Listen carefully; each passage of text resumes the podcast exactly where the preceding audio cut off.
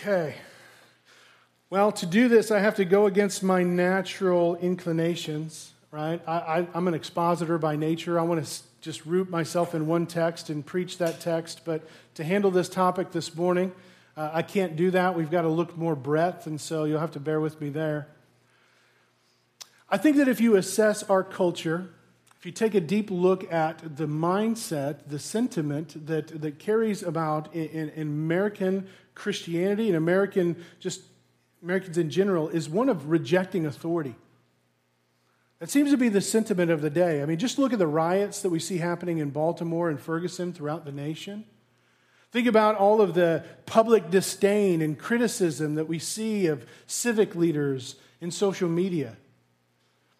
Think about just in your workplace, this uh, attitude that employees have to kind of push back and resist uh, faithfully serving their employers. Or think about in your homes how our children have a tendency to dishonor or reject the authority of their parents. Now, some of this sentiment is understandable. I mean, when people who are placed in authority are untrustworthy or when they abuse their power, it is good and it is right to pursue accountability. And at times, even to revolt.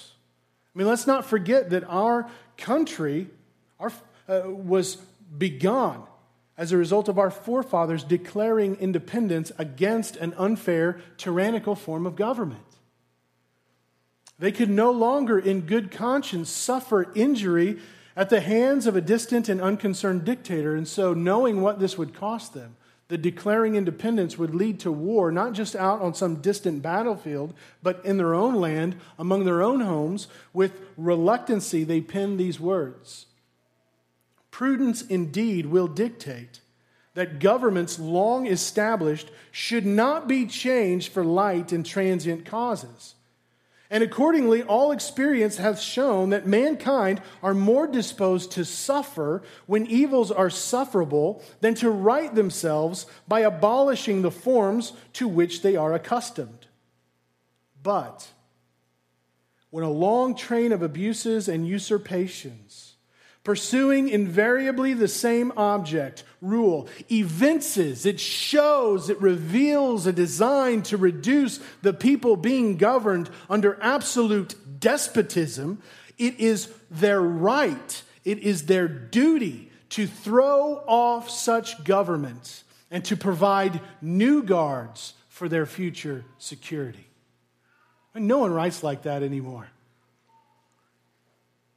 Now, I wonder what our forefathers would think if they saw the way that our culture has begun to interpret these statements.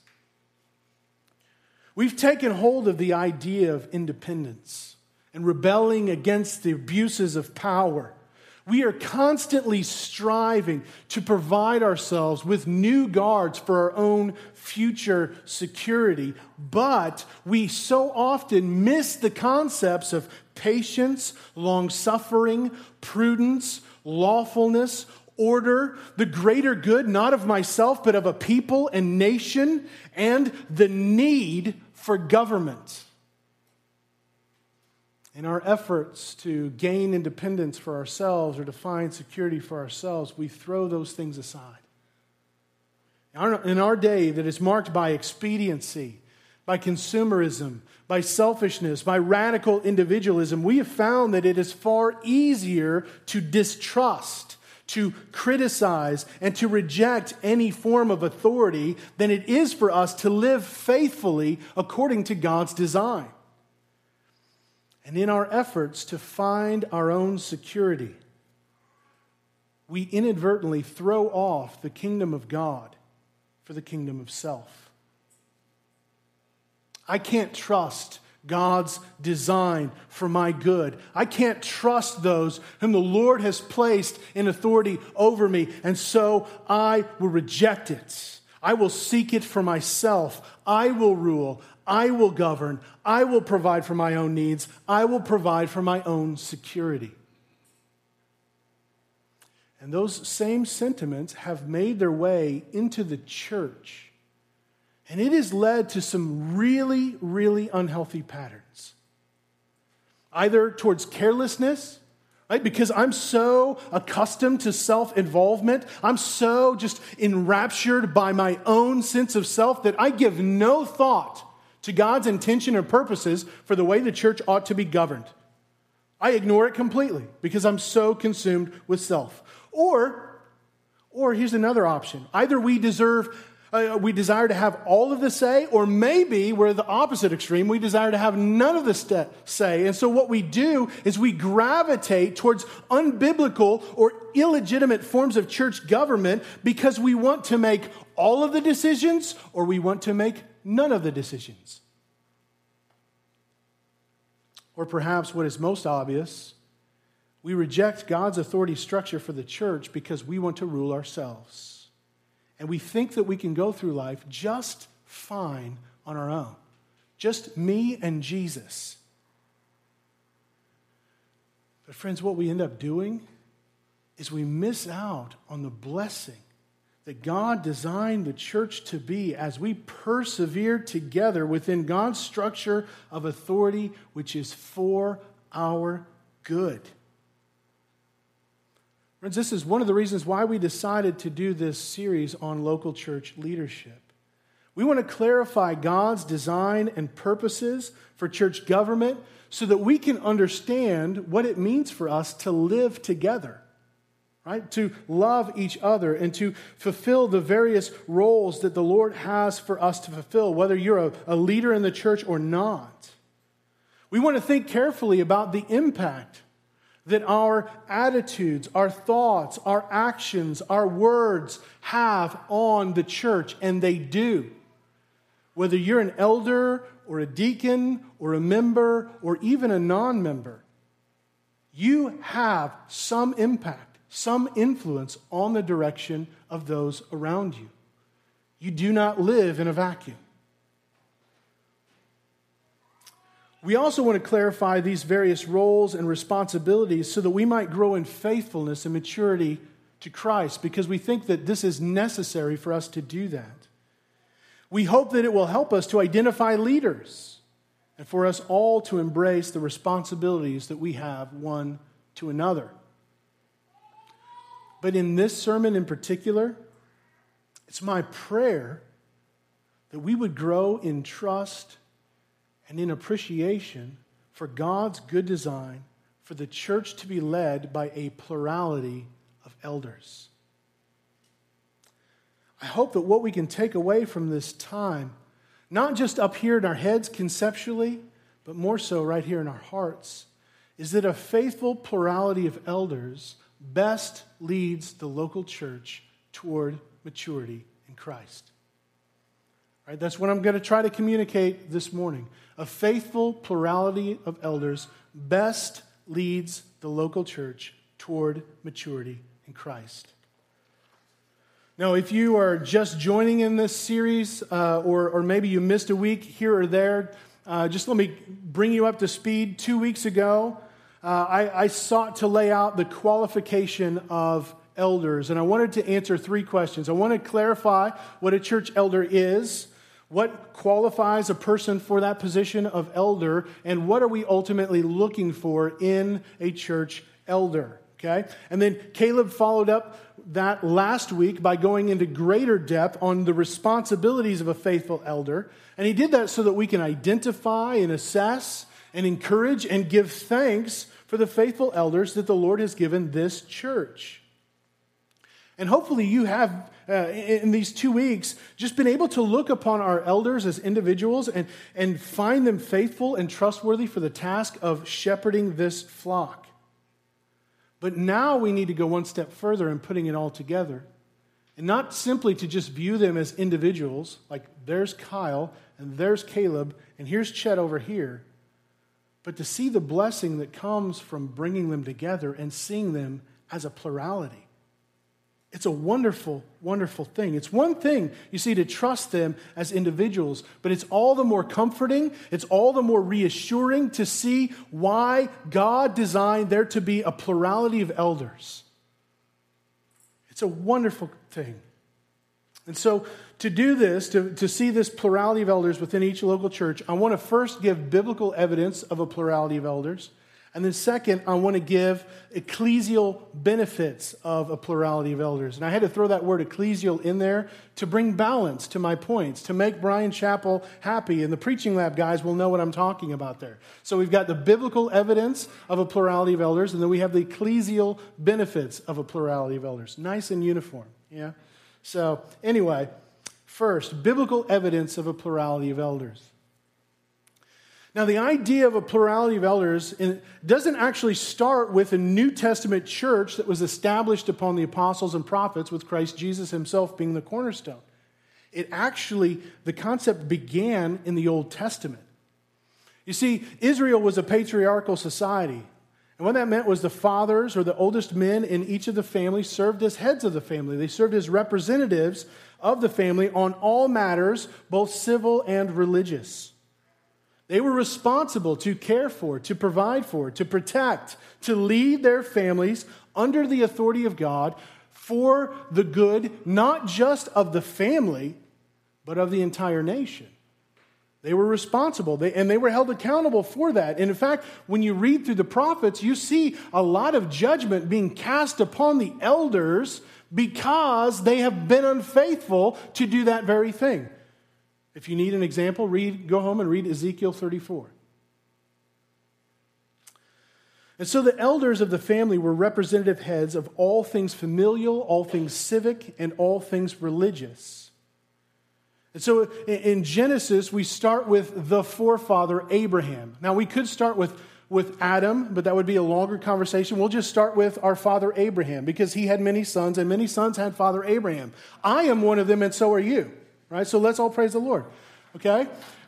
can't, once you get going, you just can't stop, right? Uh, so Abraham was given this promise of God to, that he would be the father of many nations, and he begat Isaac. Isaac had both Jacob and Esau, but, but the torch went to Jacob, and Jacob had 12 sons, 12 sons of Israel. Now, these 12 sons of Israel were made elders in their for their families, and they were responsible to direct their families to God. But as these 12 tribes grew from generation to generation to generation to generation, numerically, it became impossible for one man to do it. So, as, as kids had grew up and had other kids and so on, more and more and more of the older men would be brought in as, as elders of these individual tribes, right? And so um, that's what happens. And, and, and, this is one of the good things about those boring genealogies that you read about in the Old Testament that so and so begat so and so, and that begat, begat, begat, begat. You know how that goes, right? Uh, that's a good thing because what you're looking at are the elders of those tribes. So think about that, okay? Even by the time you get to the book of Exodus, then, right? You're moving away from Genesis into the book of Exodus. There were many, many elders for each of the 12 tribes of Israel, and each of these elders were responsible for leading their families, their progeny, to follow God. So if we think about it in a modern day context, like in my family, I am the elder of my home, and I have four sons. But when my four sons grow up, now pay attention to this, Layden and Gabe, right? Because this falls on you. At that point that they start having kids, they start having sons, they would also be included in this eldership. And though I would be the head, eventually those responsibilities would be passed on from one generation to the next. And that, that burden, that responsibility, and that privilege that falls to these older men within that family. Now, when you get to the book of Exodus, by the time you get to the book of Exodus, the elders of the congregation actually have an active role in the religious observances of God's people. They were part of the worship services, they were leading the people to worship God. In the book of Numbers and in Deuteronomy, elders were established as a judicial body. They were actually judging lawbreakers and executing judgments.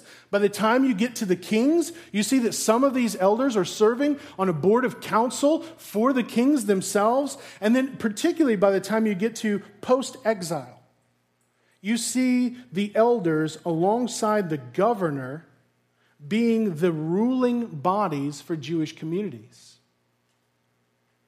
And so by the time you get to the, uh, by the time you get to the New Testament, elders served as national, political, religious, and familial representatives and leaders. And so when you think about elders in the Old Testament, think about leaders in the family, in the kingdom, and in the temple or synagogue. Okay? And that's what they're doing uh, uh, uh, when you come to the life of Christ. And so when you come to Christ and, and his ministry, they, alongside the Pharisees and the scribes, were regularly rebuked and condemned by Christ because they were standing in opposition to him. They had him killed when they should have been the ones that recognized who he was and led the people of God to him. Okay? So they were extra accountable because they missed the point. Now, when Christ established the church, he changed a lot of things in the Old Testament that the Old Testament people of God were doing, including their offices, but he also redeems a lot of things. You see, there's continuity and there's discontinuity. We see in the New Testament that fathers are still to lead their homes. They're still the spiritual heads of their homes, and, and they were going to be held responsible for leading their families to God. Now, certain things are thrown off, right? Like we, we no longer understand the people of God as a theocracy, as some earthly, political, and geographical nation that worships God in temples or in synagogues. But within the church, which is described as the family of God, the citizenship of God's kingdom, and the very temple of God, we see that Christ established elders to lead and to guide, to shepherd and to serve, to sacrifice, to care for, to protect, and to feed his flock. They are to teach the church and direct the church to worship Christ in spirit and in truth. And so, though there are differences, significant differences between the office of elder in the Old Testament and in the New Testament, there is certainly overlap. And the New Testament elders fulfill their responsibilities in continuation with the Old Testament model through a plurality. It's easy to see plurality in the Old Testament, and it's easy to see it in the New Testament. Now, where do you see this plurality in the New Testament? Now, here is where it might actually be helpful for you to have a Pew Bible in front of you. Okay? We're going to look at a lot of passages really quickly, and because I love you, I put them all up on the screen, and they have page numbers. So, might want to grab a Pew Bible, okay? We're going to start in the book of Acts. There's a lot here in the book of Acts. So, in Acts chapter 11, verse 30, the elders of the church in Antioch, elders plural in the church of Antioch, singular, receive word that a famine is coming and so, because they love the brotherhood, they love Christians, not just you know, their own little collective, but, but more broadly, they took up a collection to send aid to the brothers who are living in Judea. And so, Acts chapter 11, verse 30 says that they, that is the church in Antioch, under the direction of their lead elders, did so, sending this gift to the elders, plural, where are those elders? Well, verse 27 tells us they were in Jerusalem. These are the elders in Jerusalem by the hands of Barnabas and Saul. In Acts chapter 13, verses 1 through 3, it says, Now there were in the church, singular, at Antioch, prophets and teachers. Now, given what we've already learned about elders, how elders teach, Okay? I, I, think it's better to assume that these are elders. And, and that's supported by the fact that Acts 11.30 calls them elders. So it's safe to assume that they're elders. Now notice the names here. Acts 13, verse 1. Barnabas, Simeon, who is called Niger, Lucius of Cyrene, Manaen, the member of the court of Herod the Tetrarch, and Saul, otherwise known as Paul. She got Barnabas and Paul. Okay? And while they were worshiping the Lord and fasting, the Holy Spirit said, Set apart for me Barnabas and Saul for the work which I have called them. Then, after fasting and praying, they laid their hands on them and sent them off. So, here what we see happening is that we have five elders of the church in Antioch who commission and send off two of their elders, Barnabas and Paul, to take the gospel to the region of Galatia as missionaries.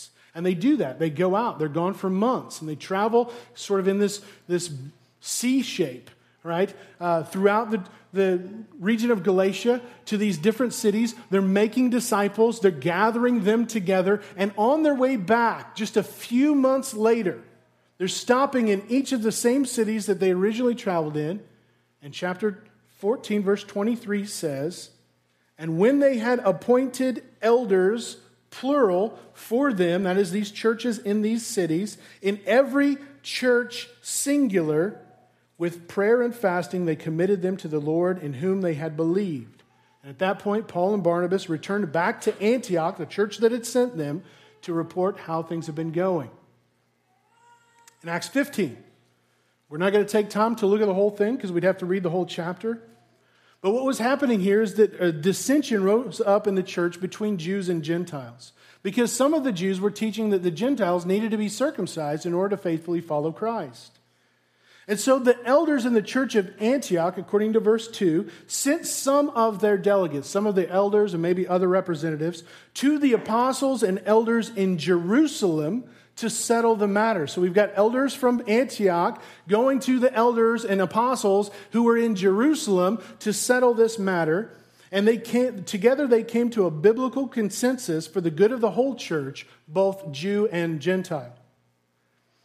Acts chapter 20 verses 17 through 38. In verse 17, what's happening here is Paul, he's on his way to Jerusalem. He stops in the town of Miletus and he calls the elders, plural, from the church, singular, in Ephesus.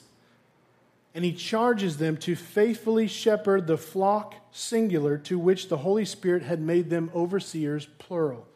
One flock, one church in Ephesus, many overseers slash elders. Okay?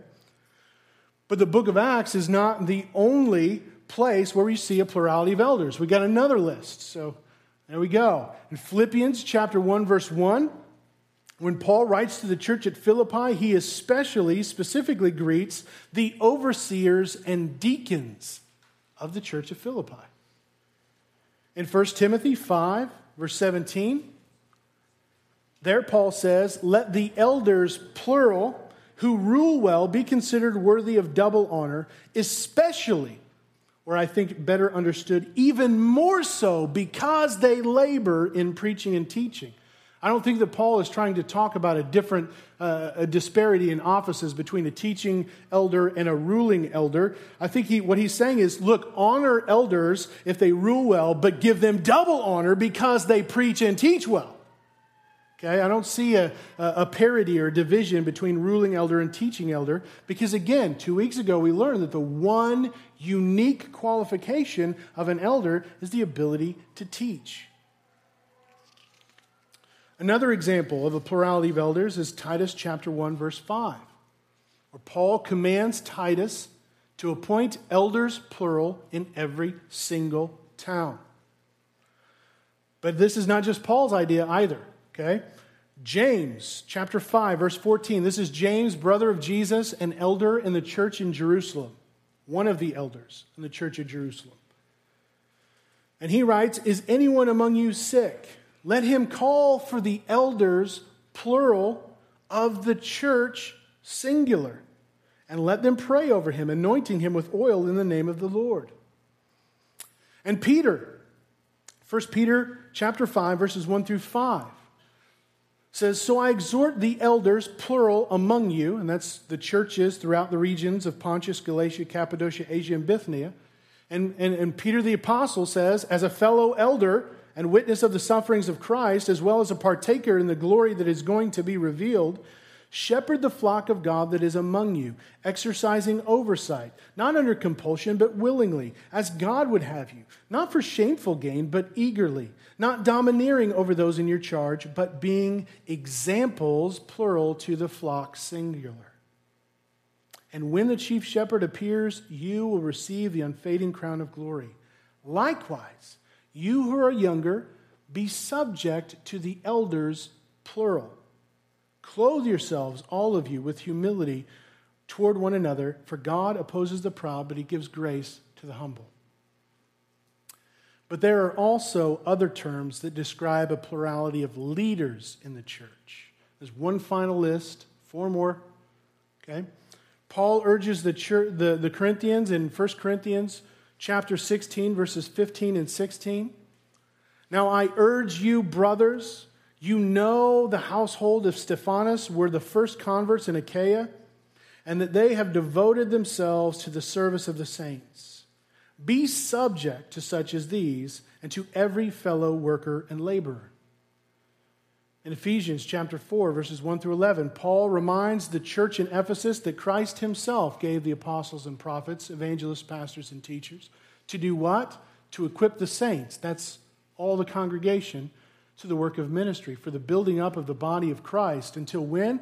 Until we all attain to the unity of faith and the, the knowledge of God, uh, Christ, to the measure of the stature of the fullness of Christ.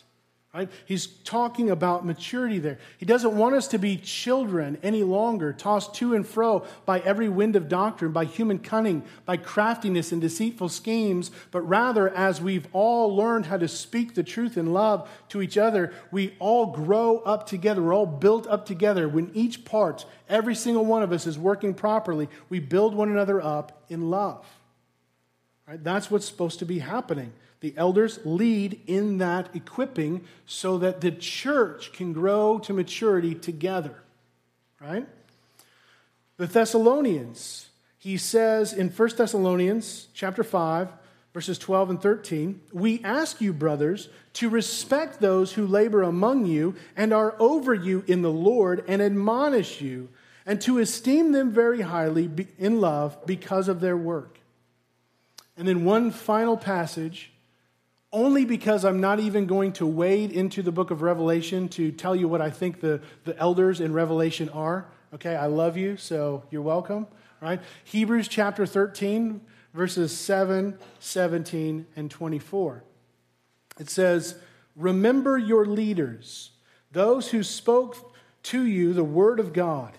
Consider the outcome of their way of life and imitate their faith. Boy, this sounds a lot like what, what Paul was saying of elders, right? In verse 17, obey your leaders and submit to them, for they are keeping watch over your souls as those who will have to give an account. Let them do this with joy and not with groaning, for that would be of no advantage to you. And then, there in verse 24, greet all your leaders and all the saints. And in each of these three cases, the author refers to a plurality of leaders. Now, friends, we've run through a whole lot really, really quickly. But I hope that you can see from all of these passages that the Bible overwhelmingly affirms that God intends for the church, singular, to be governed by a plurality of elders. The only exceptions that you can even argue from are 2 John and 3 John, where the Apostle John calls himself the elder. And again, he's not arguing for church form of government. And then some people try to argue from 1 Timothy 5:19 about what do you do when you find an elder in sin? How do you go about holding that man accountable? Well, again, it's not arguing against a plurality of elders. It's just saying, look, if, if one elder is in sin, you don't punish the whole body. You actually deal with that person. And this is how to go about doing that. So, again, uh, that doesn't argue against a plurality of elders. Now, let me just clarify one thing really, really quickly. When I say that the that governed, that the elders govern the church, I mean that the congregation is to be elder led, not elder ruled. Okay? Yes, the elders have been given a measure of authority. Yes, they are gifts of Christ to the church. Yes, the congregation is to obey and submit to them when they are faithfully following Christ.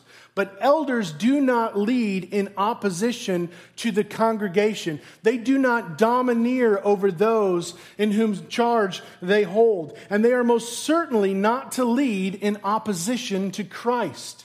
Because the church has one head. It has one ruler. It has one king, and that is Christ. He is the ultimate shepherd and overseer of our souls. And so elders have a mediated or derivative authority, an authority to lead the congregation to Christ in a way that models his authority and his truth and his servant hearted sacrifice.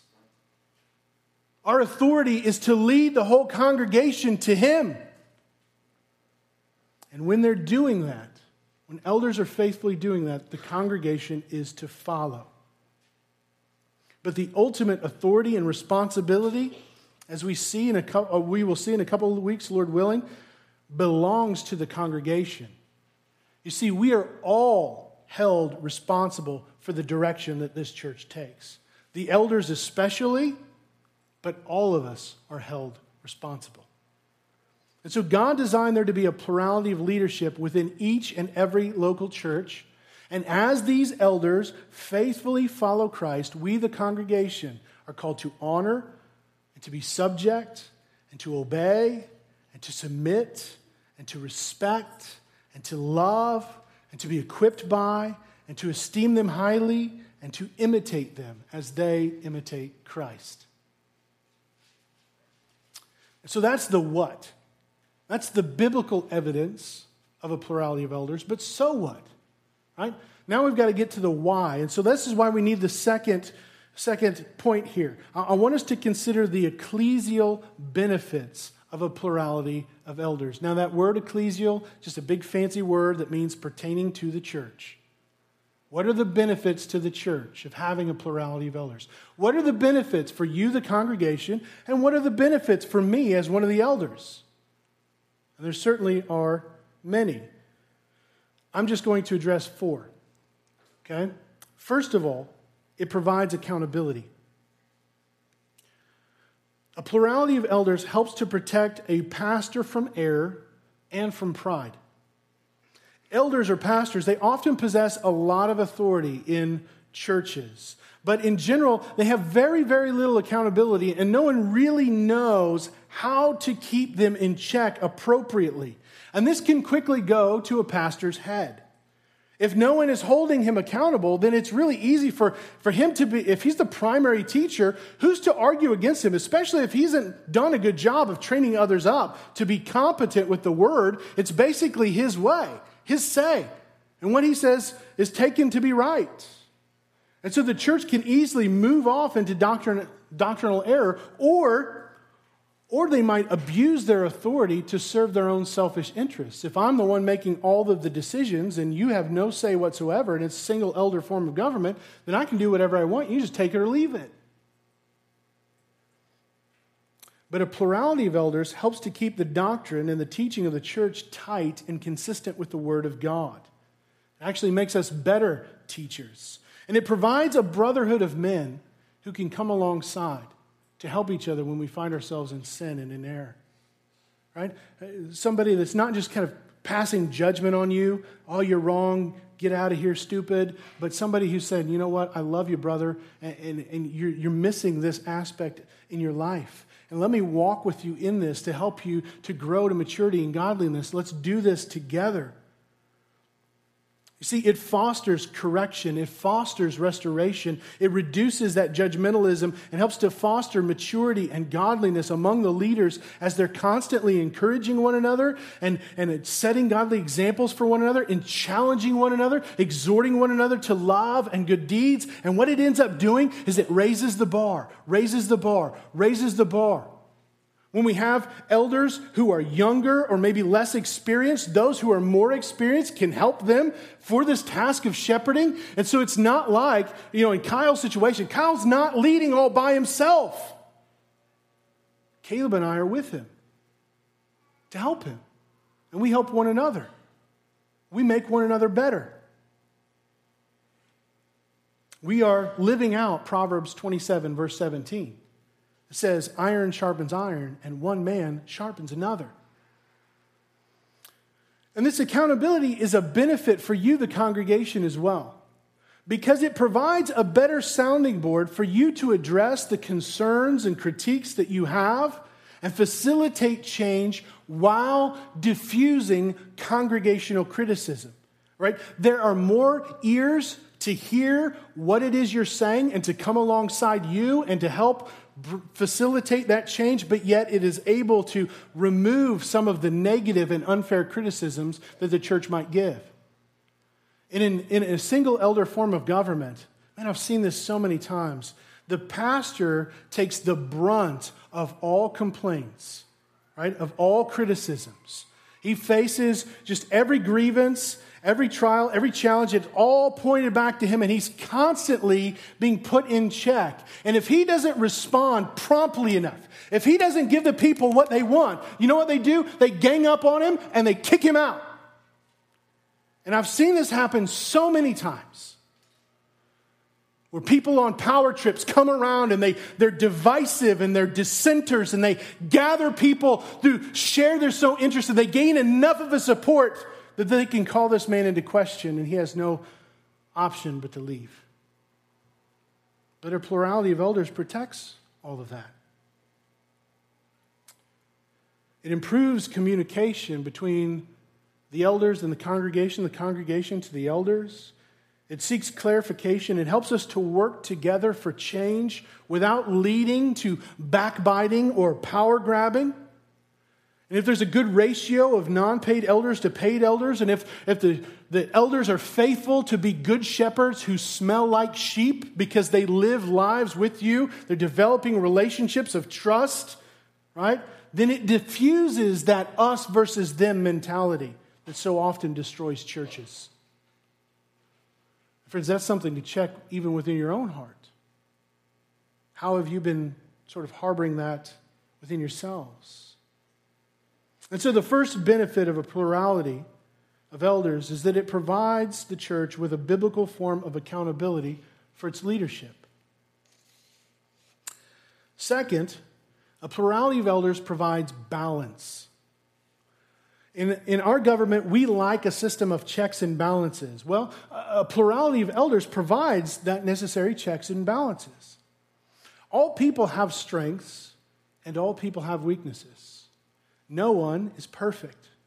And one elder cannot possibly do everything that is required in order to shepherd well. He has blind spots, he has sin in his life. He can't possibly do everything. He may be a great preacher, but perhaps he's a horrible administrator. And this other guy over here, he may be a wonderful counselor, but he's not much of a visionary. Bringing a plurality of elders together brings balance, right? And, it's foolish for us because no one can be all things to all people, right? And it's foolish of us to expect that of our leaders. Chet is supposed to do everything. So and so is supposed to do everything. Why isn't he doing this according to my standard? Well, well I, I don't want Caleb to do that. I don't want Kyle to do that. I want Chet to do that. You see what I'm saying? Caleb, Kyle, and I, we all have different strengths. We all have different passions. We all have different demeanors. We all have different ways of communicating. We all have different gifts, and we all have different abilities. We also have different weaknesses and different sin struggles. And friends, that is a good thing. That's a good thing because not only are we holding one another accountable in that, but we can compensate for each other. Right? They can reach you in ways that I cannot. And I can shepherd you in ways that they cannot. And that is a good, good thing. It's a benefit to you. The church is better off for it. In a plurality of elders, we are able to focus and to highlight and magnify one another's strengths while at the same time compensating for each other's weaknesses. We are better together. A threefold fold cord is not easily broken. This balance of a plurality of elders also adds pastoral wisdom. I can't even tell you, as, a, as an elder, we face a number of difficult issues and decisions. And it's hard to discern what is the appropriate course of action. Even if you know what needs to be done, the way to go about it, the way to communicate it, and to do all of that is very, very complex to figure out. And so, we, having a plurality of elders makes us wiser. It, it helps us to make better decisions and fewer stupid mistakes, at least hopefully that we are not perfect. Also, a plurality of elders gives balance and then it requires us to practice humility. Because if you have a plurality, you're not always going to agree. You're going to be told no, right? And for the sake of the body, for the good of the church, there are times where you have to defer where you have to say, that's okay. Right? We'll do it that way. A plurality of elders allows us to do that. It causes us to depend upon Christ more and to humble ourselves before God and before each other. A third benefit, and this one is especially serving to me, at least I think of it that way, is that a plurality of elders lightens the workload. We get to share in the burdens of the church. Now, being an elder is a weighty, weighty task. You are held responsible for the direction and for the maturity of the entire congregation. Guys, that is overwhelming to know that you're judged based upon that fact. And then when you look at what it actually takes to help the church to reach maturity in Christ and how far you have to go, I do this far too often, it is overwhelming. How can one man possibly be gifted enough or have enough time, enough energy, enough ability to help this whole church, even at the size that it is, to reach maturity in Christ. That is impossible. It takes many. Take, for example, I was just, just marriage, right? We're all young, right? Many of you have recently or have or are getting married. You know, I can make a full time job out of simply preaching on Sunday morning and do marriage counseling, and that's it. Nothing else. When I do premarital counseling, and when, we all do premarital counseling, when I meet with a couple, I meet with them for about 30 hours total. That's an average. It's probably more than that if I actually figured prep time and things like that. If couples have more issues, I meet with them more than that. But it's at least 30 hours. Think about all the marriages and, and just the, the issues that we run into and how we need help working through different issues. I can tell you, a full time job out of just preaching on Sunday and doing marriage counseling. Forget about any administration. Forget about any leadership training. Forget about any discipleship or evangelism or any type of other counseling or vision casting or networking or possibly helping out other churches or leaders or missionaries or teaching in other capacities. Forget about trying to get all of this stuff in order for this building over here because that ain't going to happen. Foundation courses ain't going to happen. Preaching lab? Are you kidding me? It's not going to happen. Just that. And even as we train up other people to share in that responsibility of, of doing premarital counseling or marriage counseling alone, I mean, that's, that's enough. We're trying to share that responsibility, share that privilege, share that burden. But even at a church this size, we need help. I need help. I depend upon community group leaders to really embrace the task that they've been given and to do it well. I depend upon guys that have gone through the internship and, and guys that have gone through the preaching lab to help bear this mantle of responsibility to serve as leaders in this church. I depend upon all the members of this church to faithfully disciple our children up in Redeemer Tots or Redeemer Kids. And to do that well and to embrace that for the good of the gospel. And I especially need and depend upon Caleb and Kyle to bear this responsibility with me because I can't do it alone. Now, let me just say, I am so thankful for the fruit that we are seeing in this area. We are better because we share this burden of responsibility, because we share this mantle of leadership. We are so much better than if I tried to do it all. We're far more mature as a congregation. The church doesn't just reflect my strengths and my weaknesses, but it magnifies the strengths and serves to mortify the weaknesses of all its leadership as we together seek to fulfill all of the shepherding needs of this one congregation. And the more that we embrace that, the more that we do that together, the more we are intentional to, to really prepare ourselves and to engage and to go get it, the better the church is. The more we are served, the closer to maturity in Christ that we become. By sharing the workload it actually frees us up to train other leaders, which allows us to multiply ministry. Not just within this church body itself, but actually outside it for other churches. And we've seen that. 16 months of filling the pulpit at First Baptist Church Leroy.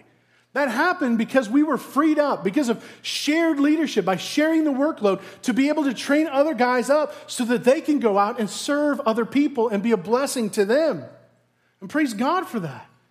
And also, if something bad happens, like to me or to one of us uh, other leaders here in the church, or maybe a leader in another church, these people that we're training up can step in and carry on the ministry. Sure, it won't look the same. Sure, it'll be different, but it won't come to a grinding halt because everything fell upon one person's shoulders. Also, sharing in this shepherding burden allows us to actually practice church discipline and to protect the witness of this church.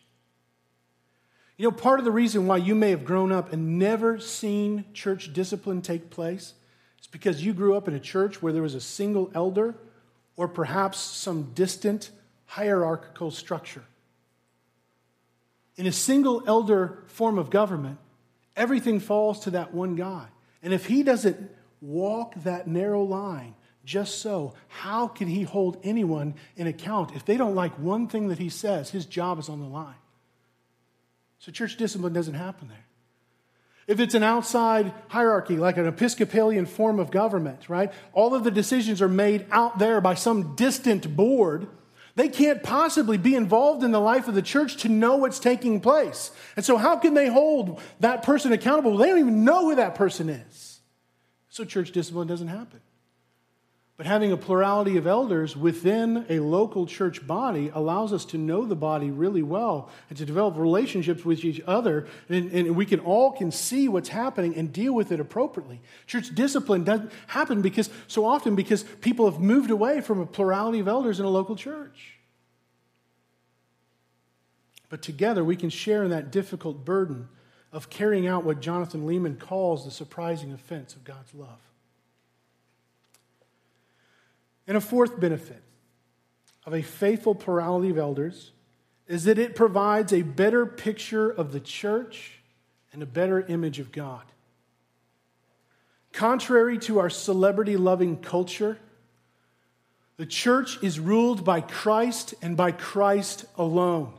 Single elder congregations or this notion of a celebrity pastor makes the church about a single elder and it begins to bear his image rather than Christ's. But in a plurality of elders where they're actually faithful, all elders are eldering one another as they elder the congregation and are faithfully teaching and leading. It keeps the focus on the true head, on Jesus Christ, and reminds us that the church follows Christ. It doesn't follow Chet or Caleb or Kyle or John Piper or Mark Driscoll or John MacArthur or Peter or Paul or Apollos. We follow Christ and Him alone. He is the chief shepherd, and we, the elders, are His under shepherds. He is the good shepherd, and we all are His sheep.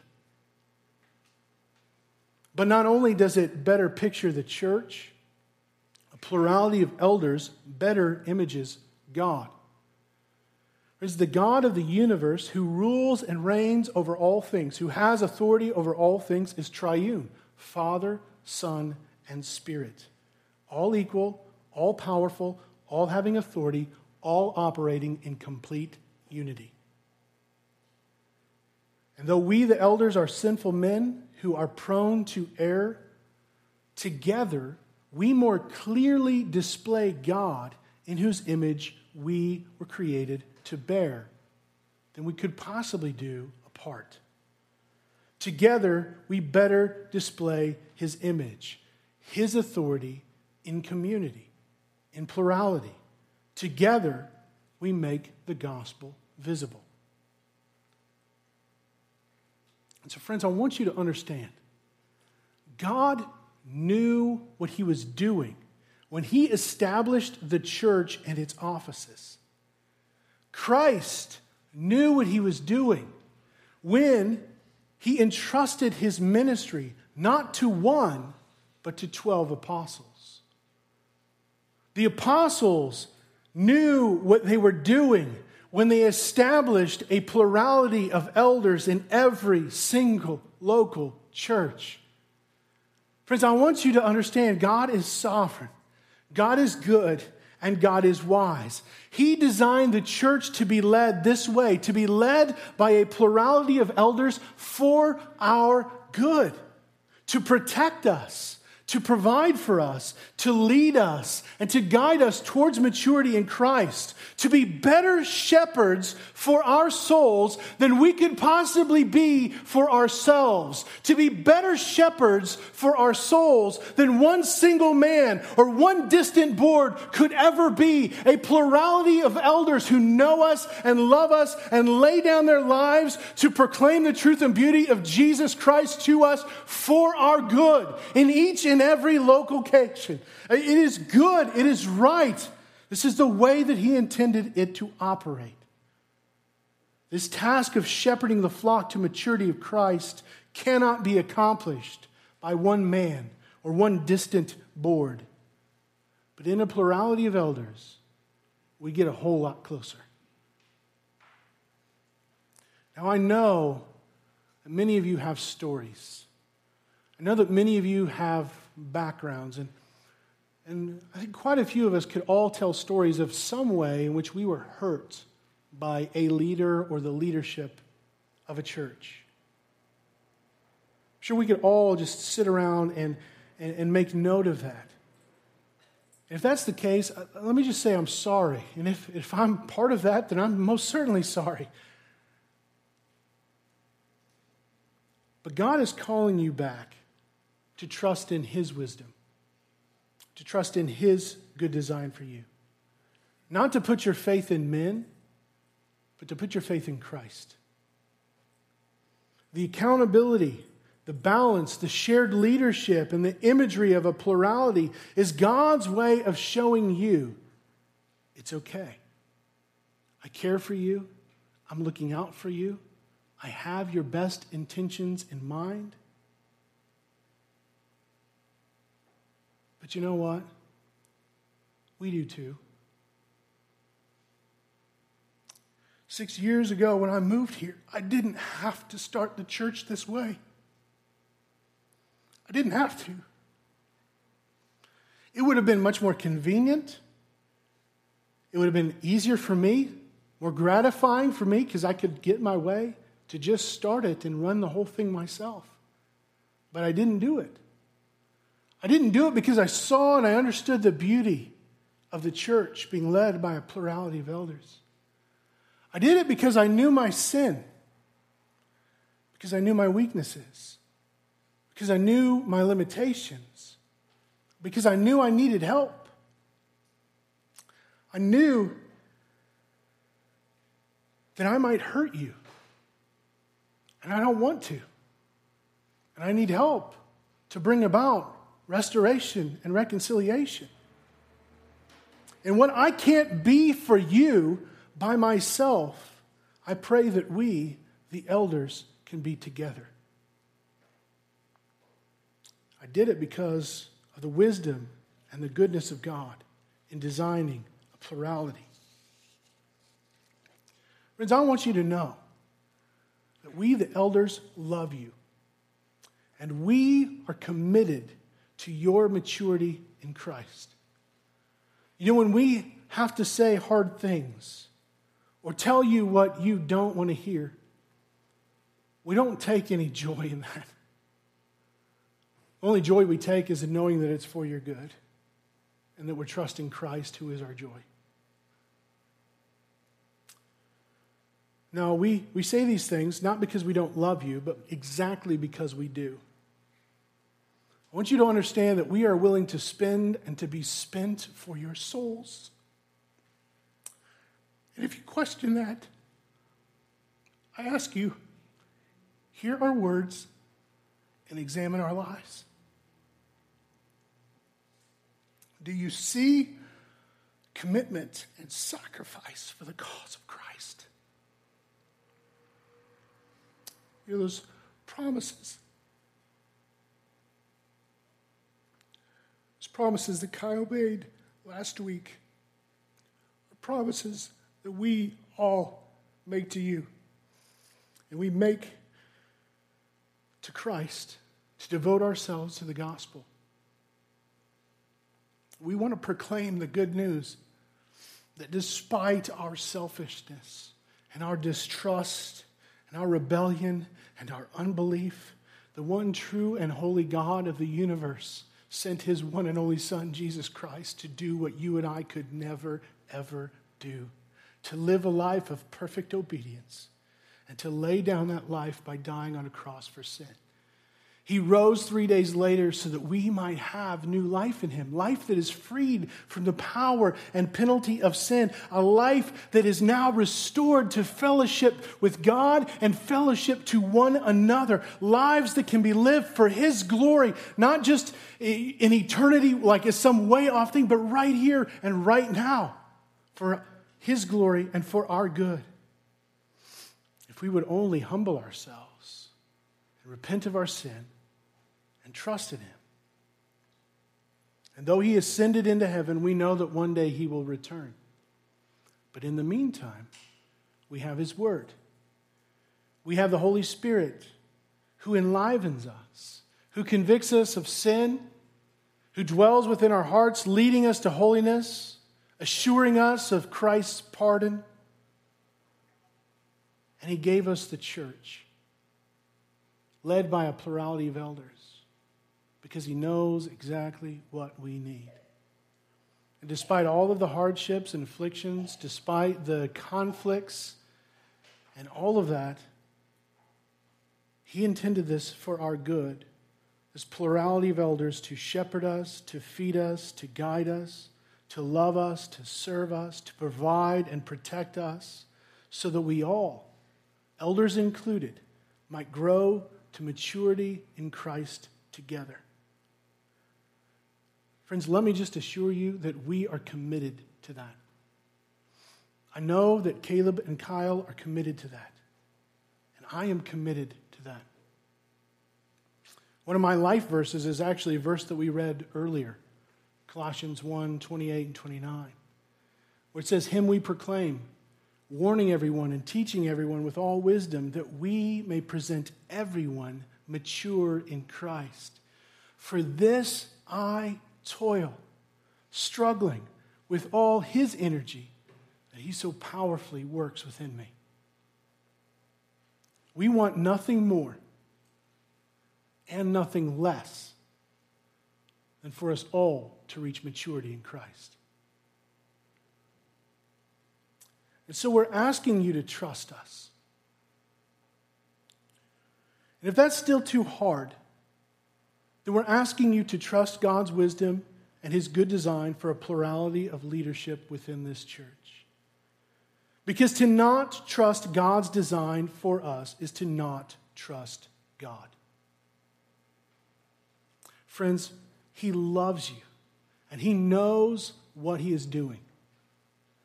Let's he, he's working in spite of the hardships and difficulties, in spite of the, the tensions and conflicts, to work all things together for good. And so let's practice humility and prudence and deference and patience and love. Let's honor and respect and esteem one another highly because of Christ. Let us submit and let us obey because God's will is better than our own. And friends, let's give thanks to God for the good and wise design for the church because a faithful plurality of elders best leads the local church to maturity in Christ. So let's pray.